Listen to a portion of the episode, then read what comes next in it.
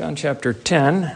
We're going to read um, all the way to verse 30. All the way to verse 30. John chapter 10.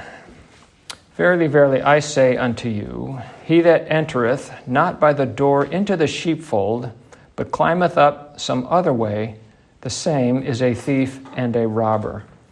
But he that entereth in by the door is the shepherd of the sheep. To him the portereth openeth, and the sheep hear his voice, and he calleth his own sheep by name, and leadeth them out. And when he putteth forth his own sheep, he goeth before them, and the sheep follow him, for they know his voice. And a stranger will they not follow, but will flee from him, for they know not the voice of strangers. This parable spake Jesus unto them, but they understood not what things they were which he spake unto them. Then said Jesus unto them again, Verily, verily, I say unto you, I am the door of the sheep. All that ever came before me are thieves and robbers, but the sheep did not hear them. I am the door. By me, if any man enter in, he shall be saved, and shall go in and out and find pasture. The thief cometh not, but for to steal, and to kill, and to destroy. I am come that they might have life, and that they might have it more abundantly. I am the good shepherd. The good shepherd giveth his life for the sheep. But he that is an hireling, and not the shepherd, whose own sheep are not, seeth the wolf coming, and leaveth the sheep, and fleeth. And the wolf catcheth them, and scattereth the sheep. The hiring fleeth, because he is a hiring, and careth not for the sheep. I am the good shepherd, and know my sheep, and am known of mine. As the Father knoweth me, even so know I the Father, and I lay down my life for the sheep. And other sheep have I, which are not of this fold. Them also I must bring, and they shall hear my voice, and there shall be one fold and one shepherd. Therefore doth my Father love me, because I lay down my life, that I might take it up again. No man taketh it from me, but I lay it down of myself. I have power to lay it down, and I have power to take it again. This commandment have I received of my Father. There was a division, therefore, again among the Jews for these sayings, and many of them said, He hath a devil, and is mad. Why hear ye him? Others say, These are not the words of him that hath a devil. Can a devil open the eyes of the blind? This is a different occasion, but I wanted to continue reading here. And it was at Jerusalem, the feast of the dedication, and it was winter. And Jesus walked in the temple in Solomon's porch. Then came the Jews round about him and said unto him, How long dost thou make us to doubt? If thou be the Christ, tell us plainly. Jesus answered them, I told ye, and ye believed not. The works that I do in my Father's name, they bear witness of me. But ye believe not, because ye are not of my sheep. As I said unto you, My sheep hear my voice and I know them, and they follow me. And I give unto them eternal life, and they shall never perish, neither shall any pluck them out of my hand. My Father, which gave them me, is greater than all, and no man is able to pluck them out of my Father's hand. I and my Father are one. And this is the reading of God's Word, and all His children say, Amen. Amen. Um, we read quite a bit this morning. Our deacon read from um, Deuteronomy uh, chapter 34, and he also read from, uh, um, excuse me, Exodus 34 and Deuteronomy 22. And I wanted to set all that before us here because you can take Exodus, excuse me, Ezekiel, Ezekiel 34. Uh, he also read Deuteronomy 22, 1 through 4. Let me step back. I apologize for that. He read from Ezekiel 34 this morning, and we do a lot of reading because I think it's helpful for us to appreciate much of what the scripture has to say about the good shepherd, which of course is Christ. There are many other places, all scattered throughout the Bible, which speak about Christ as the shepherd. We certainly don't have time to read all of them, but um, Ezekiel 34 is probably the most important one because you can take that and you can plunk it right over the Gospels and see that everything that was said in there applies directly to what we're reading about here in the Gospels. I also had him read from Deuteronomy chapter 22, verses 1 through 4, because it talks about what you should do when you see your neighbor's ox or his ass or a sheep astray. You should take them back to the owner. And if you're not close to the owner, then you should bring them into your house, as it said there, and take care of them until such time as they could be restored to the owner. Well, the uh, uh, application should be very obvious to us in terms of what the shepherds of Israel should have been doing in terms of God's sheep that were amongst them. They should have taken care of them, they should have fed them, they should have provided for them until such time as Christ came and then delivered them over to his hand. But that, of course, they, they did not do. Um, it also speaks about this in um, Exodus 23, verse 5, which I did not have him read. In Exodus 23, 5, it says, If thou see the ass of him that hateth thee lying under his burden, and wouldest forbear to help him, thou shalt surely help him. In other words, even if you see the, uh, the animal, the beast of burden of somebody that hates you, obviously there's enmity between the two of you, you should still go help the animal anyway. So there's no way around, um, no legal way around what the um, shepherds of Israel should have been doing in terms of taking care of God's people. The law required that they would do it, but certainly common sense and any sense of uh, morality would dictate what should have been done. You know, the scripture says, When thou seest to do good and doest it not, it is sin unto you. So these, these shepherds, these uh, Pharisees in particular here, who we are speaking to and about, um, were remiss. They were violating the law and not caring for God's um, people. So as we go forward here, so that we can understand this metaphor, this parable that the Lord is using here, and it says that in verse 6 this parable spake Jesus unto them. He's using language that they should appreciate and understand to teach them spiritual truths about himself in particular.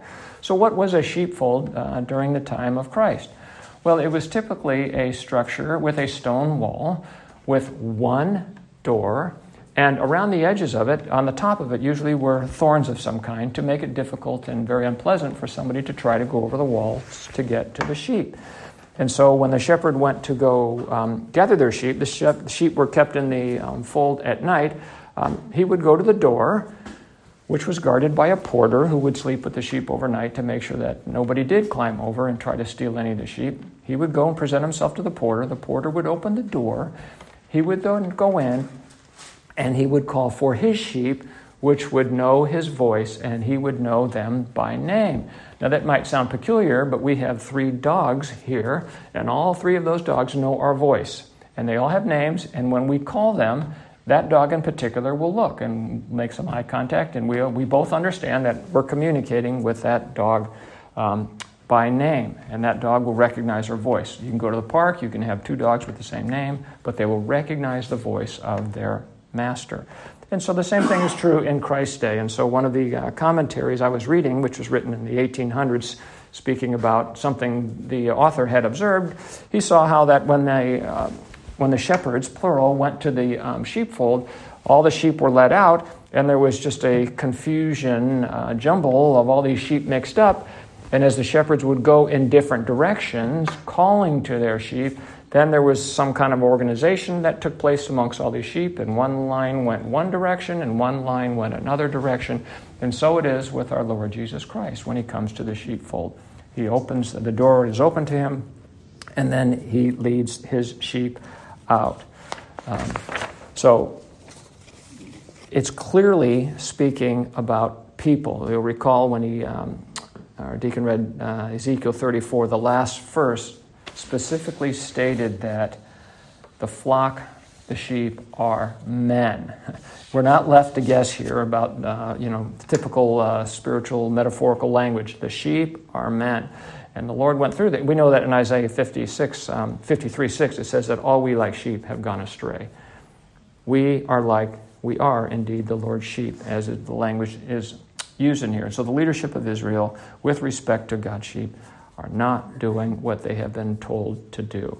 Now, not only are they not doing what they've been told to do, but it's actually worse than that. Ezekiel 34 is an indictment against them. Not only are they not feeding God's sheep, but they're actually scattering God's sheep. They are spiritually killing the sheep by feeding them false doctrine and false gospels. They encourage a false gospel which uh, endorses a salvation methodology which relies on the works of men. It's based on self righteousness, which the Lord says all, all our works of righteousness are as filthy rags.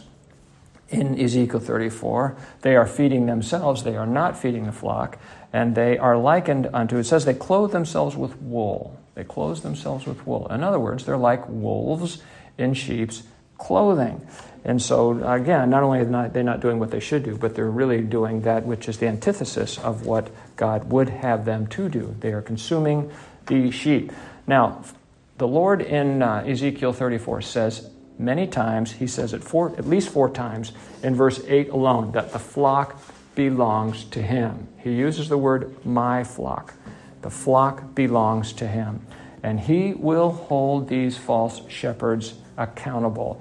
And I want us to appreciate that this applies not only to the Lord's time and all throughout the history of national Israel, but applies today. The uh, church, I put that in quotes, is rampant with false teachers that build their own kingdoms, seek their own glory, feed them own selves, you know, financially building up themselves their own little mini empires, empires at the expense of God's sheep. So it, it applies today. And just as it was applied in the Lord's day, it applies now. God will deliver them, deliver his sheep from false pastors, from false preachers, false teachers, and he's going to deliver them from national Israel, as we're going to see here as we go through the scriptures here.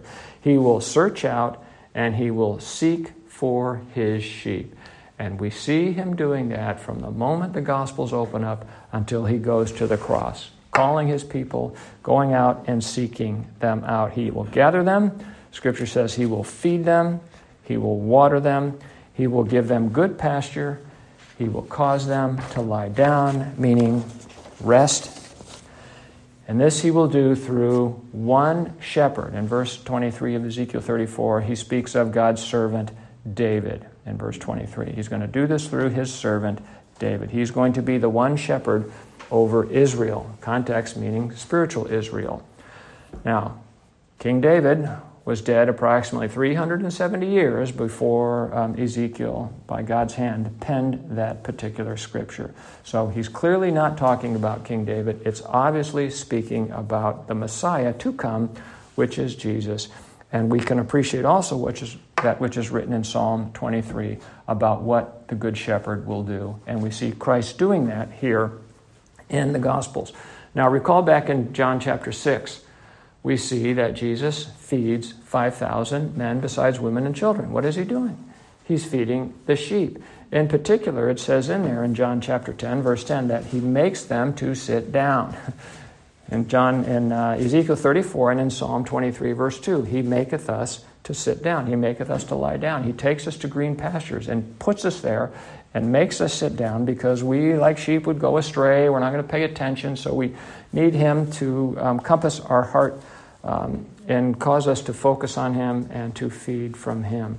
When we get to John chapter 6, in addition to that feeding of the 5,000, we get all sorts of uh, good doctrinal truths. We learn about the sovereignty of God and about how people come to God and who comes to God. No man can cometh unto the Father unless the Son which God has sent draw them. God has to draw them. No man can come to the Son unless the Father which has sent him draw him. Nobody can come to the Son unless God uh, draws us to the Son, and the Son presents us to the Father. We also learn in John chapter 6 that Jesus is the bread of God. So hungry people feed on Christ. In John chapter 4 and John chapter 7, we learn that thirsty people drink from Jesus. And of course, from the um, Olivet Discourse, we can appreciate that. Blessed are they that hunger and thirst after righteousness, meaning hunger and thirst after Christ. And so that righteousness, the satisfaction of that spiritual hunger and thirst, can only be satisfied in Christ Himself. So He is the meat and He is the drink of His sheep. Now, in John chapter 8, we saw that the religious leaders of national Israel are of their father, the devil. They are murderers and they are liars. They do Satan's work and Satan's bidding. So, in the context here in John chapter 10 about the shepherds, the Pharisees are the bad shepherds of national Israel. They are feeding themselves, they are not feeding the flock, they are um, scattering them. Now, in John chapter 9, we saw that the way the Pharisees responded to the healing of the blind beggar proved that they were of their father, the devil. So all of these um, sections of the Bible are all tied together. John from 5, 6, 7, 8, 9 through 10. They're all tied together. So in John chapter 9, we saw that this Pharisees were indeed bad shepherds and that they were of their father, the devil, because of the way they responded to the healing of that blind beggar. Incidentally, he wouldn't be begging if they were feeding him as God told them they were supposed to do. So they prove that they're of their father, the devil.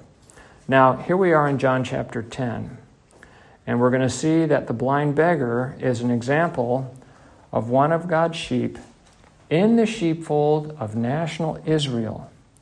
And the Pharisees in our narratives are the shepherds of national Israel, whom the Lord spoke against in Ezekiel 34. And they were contrasted with the true shepherd of spiritual Israel, which of course is Jesus. These shepherds, the Pharisees, they feed themselves. They have politically advanced themselves. No doubt they have been currying favor amongst the Romans at the expense of the people. They are oppressing the people. Not only are they oppressing them physically, but they're oppressing them certainly spiritually.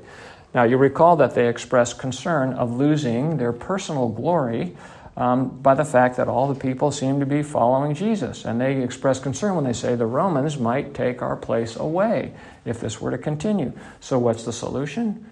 Kill the shepherd. Let's kill Jesus, whom people are following. Um, so, again, showing themselves to be murderers.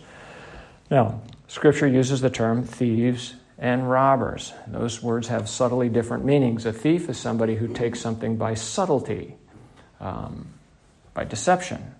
And of course, we know that that certainly fits the description of Satan himself, who is more subtle than any beast of the field. Robbers do things, according to Scripture, uh, in a violent way. They're the ones who would mug you, would put a gun on your side, hit you over the head, and take your things. So we're going to see here that um, a particular Pharisee um, does that very thing. Um, so they are thieves and robbers. They desire to keep the sheep from feeding on Christ.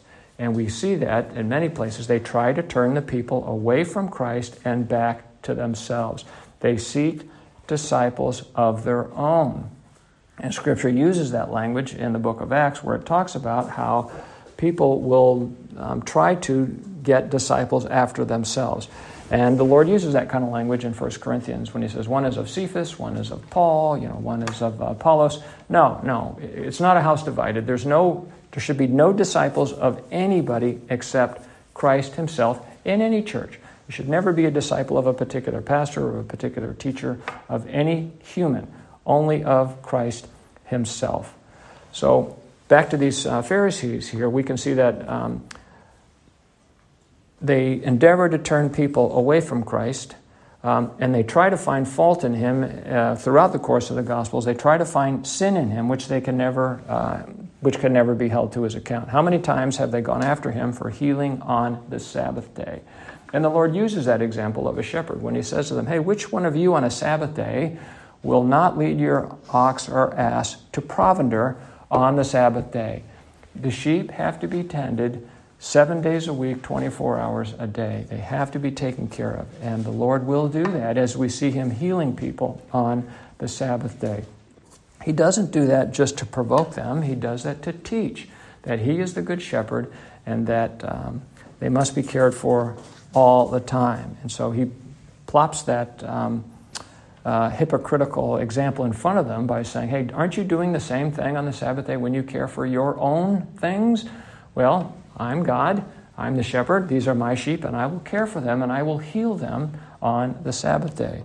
Interestingly enough, we know that the Sabbath day is the seventh day of the week, but the church observes the Sabbath day on Sunday, and that's when we come and we feed on the Lord. So it is not a day of rest for those that are in ministry because they are tending to the Lord's sheep. I, as a pastor, I think of myself as a water boy. I bring water to the Lord's sheep, I bring food to the Lord's sheep, and that was what the Lord has set for me to do. Now, just as the Lord has warned uh, the leadership of national Israel, so too do we read in the book of Acts warnings to the churches of today.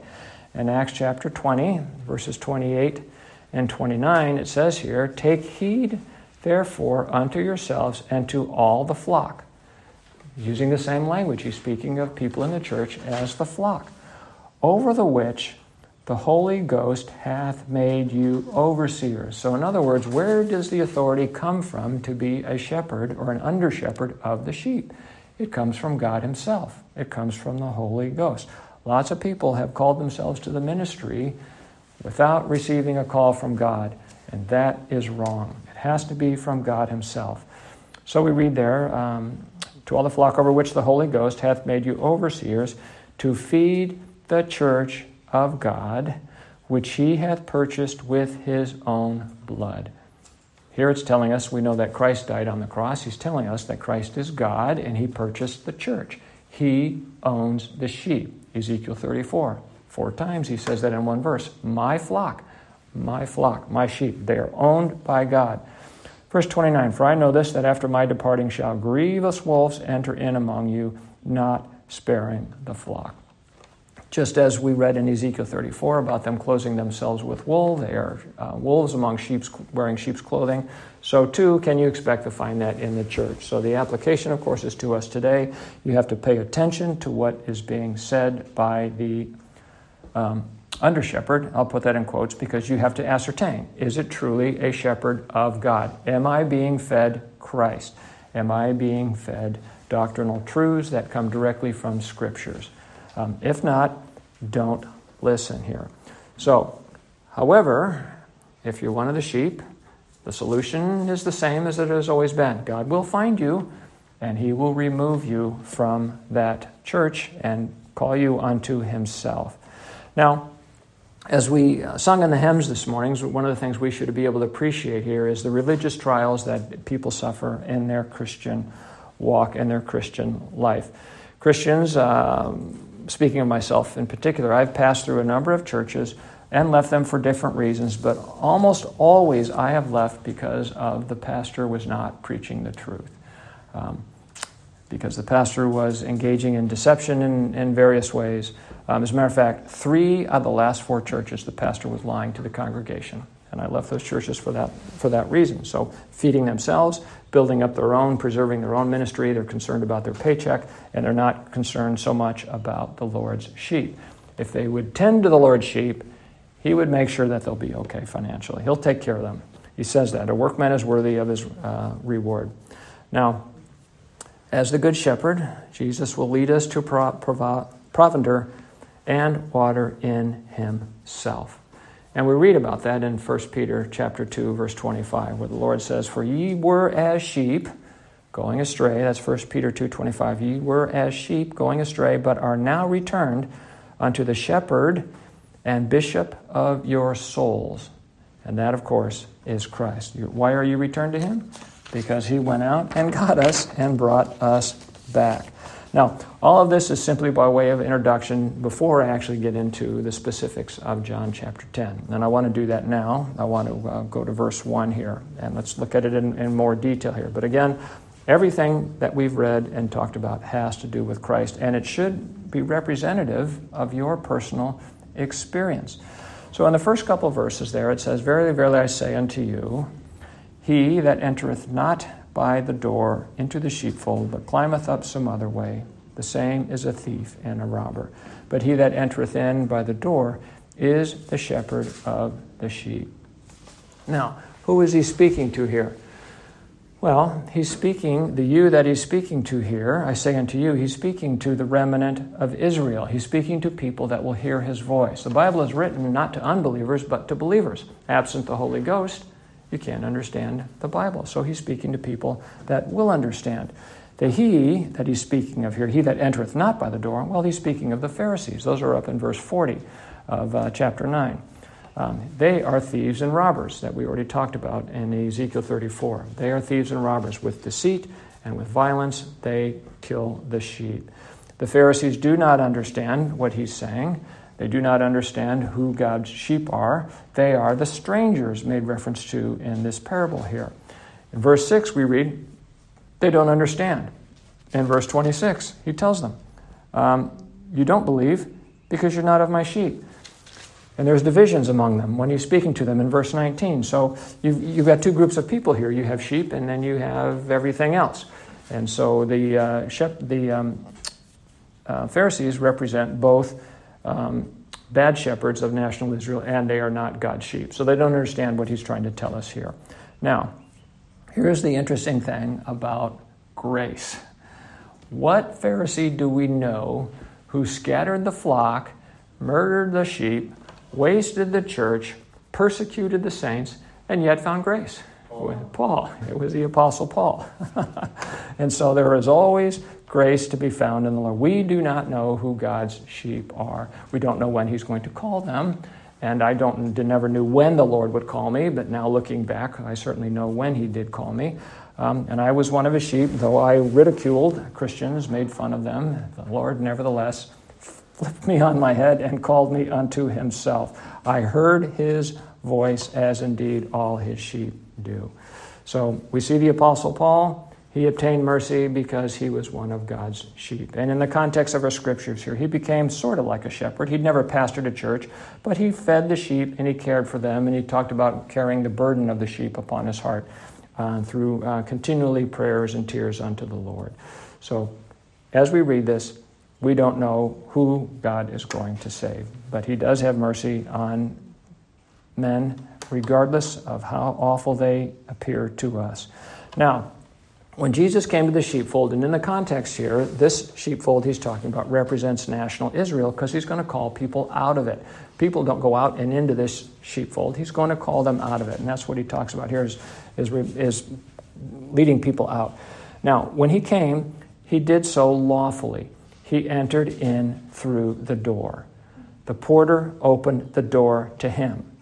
The porter announced him to the sheep, and the sheep to him. Porter, in context here, obviously represents the Holy Ghost speaking through the prophets to the hearts of the people. He came lawfully. Galatians chapter 3, excuse me, chapter 4. Galatians 4, 3 through 5 says, Even so, we, when we were children, we were in bondage under the elements of the world. Now, what have we been talking about here in terms of the Feast of Tabernacles? People were in bondage, and that's why they do. Um, that's why they observe the Feast of Tabernacles to remember about the Lord bringing them out from the house of bondage.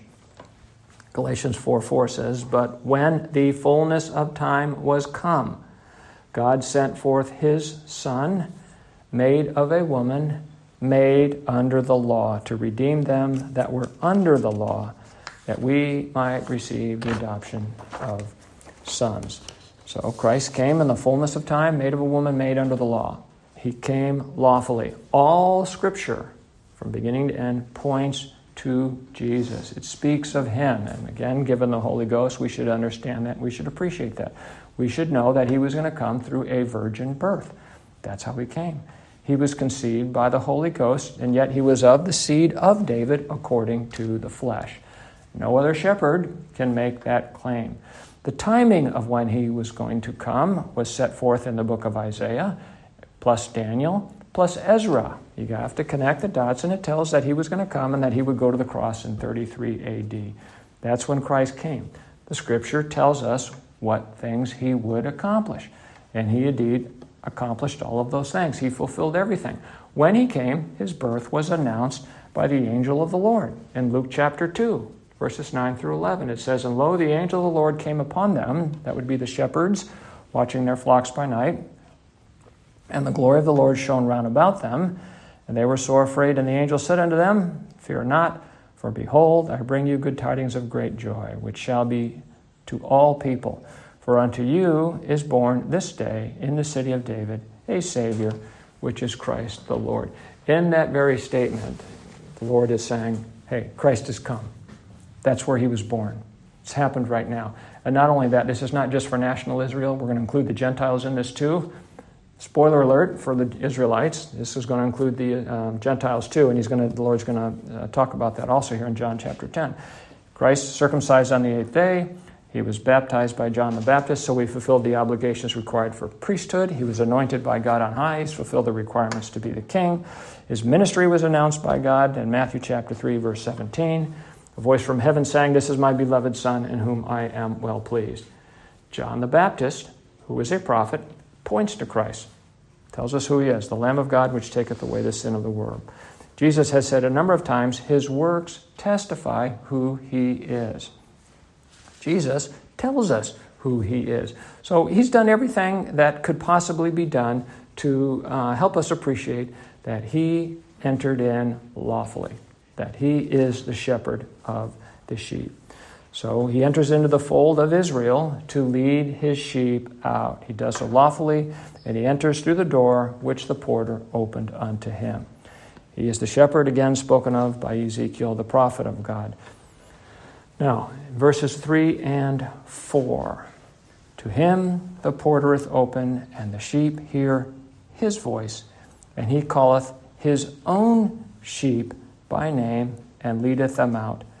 And when he putteth forth his own sheep, he goeth before them, and the sheep follow him, for they know his voice.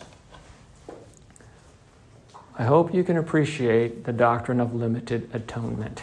There's lots of sheep in that fold. He's only calling his own sheep. He's not calling all of the sheep. He's not leading all the men out. He's calling his own sheep. So we see in here the doctrine of limited atonement. Now, there are lots of examples of the Lord calling his own sheep. We see that throughout the Gospels. One or a couple of them really stand out. Remember Saul on the road to Damascus going to uh, persecute more people? Um, the Lord calls him by name, calls him Saul. Saul, why dost thou persecute me? Um, he changes his name. The Lord knows their name. I'm sorry you didn't have the right name. It's not Saul, it's Paul. Does he not do the same thing with Simon Peter? He calls him Cephas. He calls him as well. He calls Matthew. He calls Nathan when he's under a fig tree through the other disciple, Philip. And so that's how he calls people this day, is through us going out into the world and preaching the gospel. He calls Zacchaeus by name when he's in the sycamore tree. Zacchaeus, this day salvation has come to thy house. The most notable example of whom the Lord calls is Lazarus himself in John chapter 11 verses 43 and 44. Calls Lazarus by name. And when he thus had spoken, he cried with a loud voice, Lazarus, come forth. And he that was dead came forth, bound hand and foot with grave clothes, and his face was bound about with a napkin. Jesus saith unto them, Loose him and let him go. Lazarus heard his voice. He knew his shepherd, he knew the call of his shepherd, and Lazarus heard Jesus call to him. And Lazarus was obedient as a sheep should be, and he came forth from uh, the grave. And we appreciate that as indicative about how we are all saved when the Lord calls us. We are dead in trespasses and sin, can't do anything, but we heard his voice nevertheless. And so all that come to Christ do so because he called them. We heard his voice, we believed it and we obeyed the call. And so it is with the blind beggar of John chapter 9, which we just have been reading about. He obeyed what the Lord said. The Lord told him in verse 7 of chapter 9, Go wash in the pool of Siloam. That he did. We saw something similar back in John chapter 5 when the Lord came to the um, Bethesda and healed the man that uh, by the pool there. He told him to get up and go and pick up your bed and walk, and he did that very thing. Um, he heard his voice. Jesus knew he walked by all sorts of people that were there, and he went to the one that was his sheep and told them to get up and go, and that he did. So that's what the Lord is doing in our Gospels here. He's calling people out of national Israel, and they are following him. And in verse 5 here it says, And a stranger will they not follow, but will flee from him, for they know not the voice of strangers. So as soon as this fellow had um, received his sight, of course, he's put under trial. And the trials and the persecutions immediately begin for the Christian, and they start to ramp up as time goes on here. And they endeavor to get him to deny Christ and to uh, they try to get him to suggest to him that Christ is a sinner. That's in verse 24 of John chapter 9. Then again called they the man that was blind and said unto him, Give God the praise. We know that this man is a sinner. He does not deny Christ. He does not hear the voice of these false shepherds. He does not obey them. He does not follow them, but yet he sticks to his testimony of Christ. And what happens in verse 34? says, They answered and said unto him, Thou wast altogether born in sins. They castigate him, and dost thou teach us? And they cast him out. Christ, through the instrumentality of other men, has brought this man out of national Israel. he is far better for it. And I shared with us that last week that if you get tossed out of a church for preaching the truth and teaching the truth, that's a good thing. It's indicative that Christ is working in you and through the people around you to put you out to show you the door. And that's what they did to this individual. God worked through the instrumentality of these men to bring him out of the sheepfold of national Israel. Now, the Lord, again, as I said, has done this for all of us. At some point, everybody here was called out of either a false church or out of their own um, humanistic construct of religion. Everybody has figured out uh, what is right in their own eyes in terms of the vehicle and methodology by which they might approach Christ. And if it's humanistic, it's through works. Every religion on this planet, with the exception of Christianity, involves some form of works. Either physical works uh, that you're engaged in, which they would call works of charity in the Catholic Church, or it's a mental um, ascension that you will think and believe a certain thing uh, that you might aspire to a higher level of spirituality. Only in God's um, uh, economy is a person saved exclusively by the work of God, exclusively by His grace. And um, Lord willing, we'll get to that um, in a few moments here.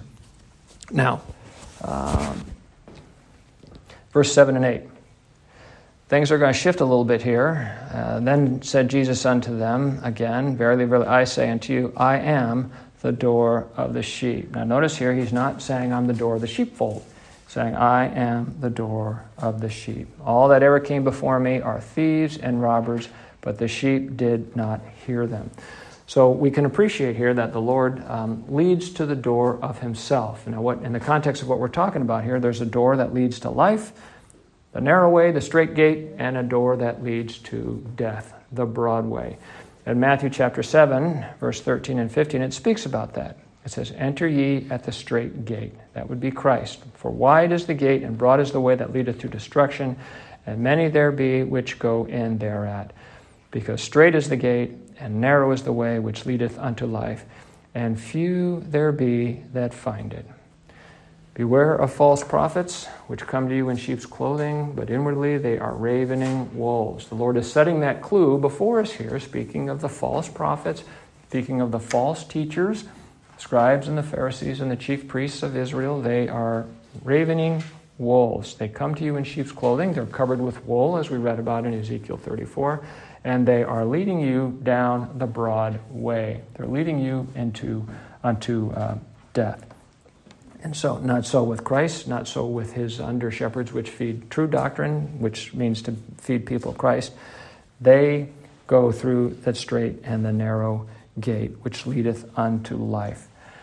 Um, now, in verse 9, and I'm going to finish with verse 9 there, he says, I am the door. That's the second time already he's used the term I am, which is God's name. He's going to use it four times total in this section here. He's going to use it again in verse 11, I am the good shepherd, and in verse 14, I am the good shepherd.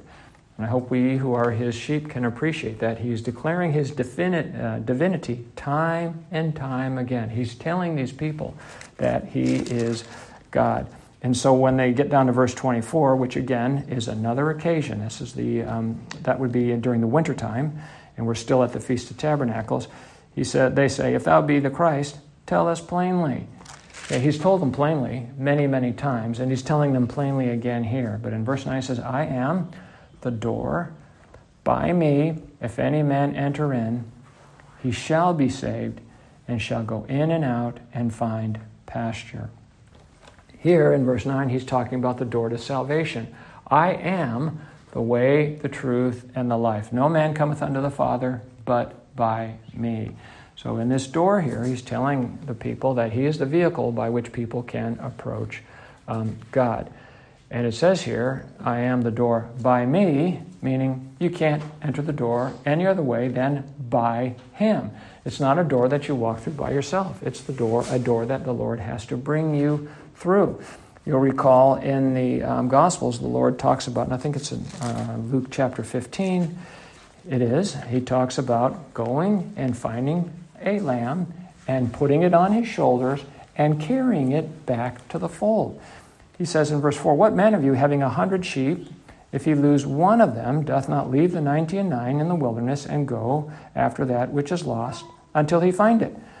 And when he hath found it, he layeth it on his shoulders rejoicing. The sheep's not going to find its way back. He's got to go get it, and he's got to put it on his shoulders and bring it back. And when he cometh home, he calleth together his friends and neighbors, saying unto them, Rejoice with me, for I have found my sheep which was lost. And so there is rejoicing in heaven. Verse 7 I say unto you that likewise joy shall be in heaven over one sinner that repenteth, more than over ninety and nine just persons which need no repentance. So here we are in John 10 9. He is the door, and it is by him that the sheep enter in. Now he says here, if any man, he doesn't say if Israelites enter in. Again, now he's broadening it so we can appreciate that this includes the Gentiles. If any man enter in, he shall be saved. And that, of course, is by grace through faith in him. And they shall go in and out and find pasture. Now they go in and out. How? Because they're led by the shepherd. How did the shepherd of Israel enter into the presence of God after his incarnation? He did it through his own blood. So we should appreciate that nobody comes into the presence of God absent the blood of Christ. It says that twice in uh, the book of Hebrews, once in chapter 9 and once in chapter 10. In chapter 9, it talks about entering in through his blood. In chapter 10, it speaks about how he entered in through his flesh. And so, again, we have to appreciate, because he's going to talk about here about laying down his life. And the fact that he laid down his life is the only methodology by which men can enter into the presence of God. And so we go in and we go out and we find pasture because we are led to pasture of the Lord. Again, Psalm 23 speaks about how the Lord leads his sheep, about how they find pasture, about, excuse me, about how he leads them um, to pasture that they might rest in Him. I'm trying to find Psalm uh, 23 here. Psalm 23, he says, The Lord is my shepherd. No question here. In John chapter 10, he's saying that time and time again. He is a shepherd. The Lord is my shepherd. I shall not want. You cannot want anything because he's a good shepherd and he knows exactly what we need. And again, as we read from the hymnals, sometimes it's a bumpy road. He knows what we need to shape us according to his image and likeness. Verse 2 He maketh me to lie down in green pastures. He leadeth me beside the still waters. He restoreth my soul. He leadeth me in the paths of righteousness for his name's sake. Verse 4 speaks about how this is a evil world, and yet he leads us, cares for us, and protects us. Yea, though I walk through the valley of the shadow of death, I will fear no evil. For thou art with me, thy rod and thy staff comfort me. It doesn't matter what the world throws at us, and I know we've been uh, had many conversations about the foolishness of this evil world with respect to. I hate to even use the word pandemic. I'm going to call it pandemic. But nevertheless, we as Christians have nothing to fear from the vaccine. We have nothing to fear from masks. We have nothing to fear from lockdowns. We have nothing to fear from any of this because the Lord is leading us through the valley of the shadow of death. He comforts us. Thou preparedst a table before me in the presence of mine enemies. Is that not what we do here? The Lord locked everything down, shut down churches, and yet we still met and fed on Christ because He is faithful. He has prepared a table before us in the presence of His enemies. Thou anointest my hand with oil, my cup runneth over. Surely goodness and mercy shall follow me all the days of my life, and I will dwell in the house of the Lord forever. What is the house of the Lord? It's Christ Himself. So I want us to appreciate that the Lord comes and He gets us and He leads us to Himself. He provides for us and cares for us every step of the way, and we will um, dwell with Him, in Him, forever. And we'll close with that and pick it up again next week. Amen. Amen.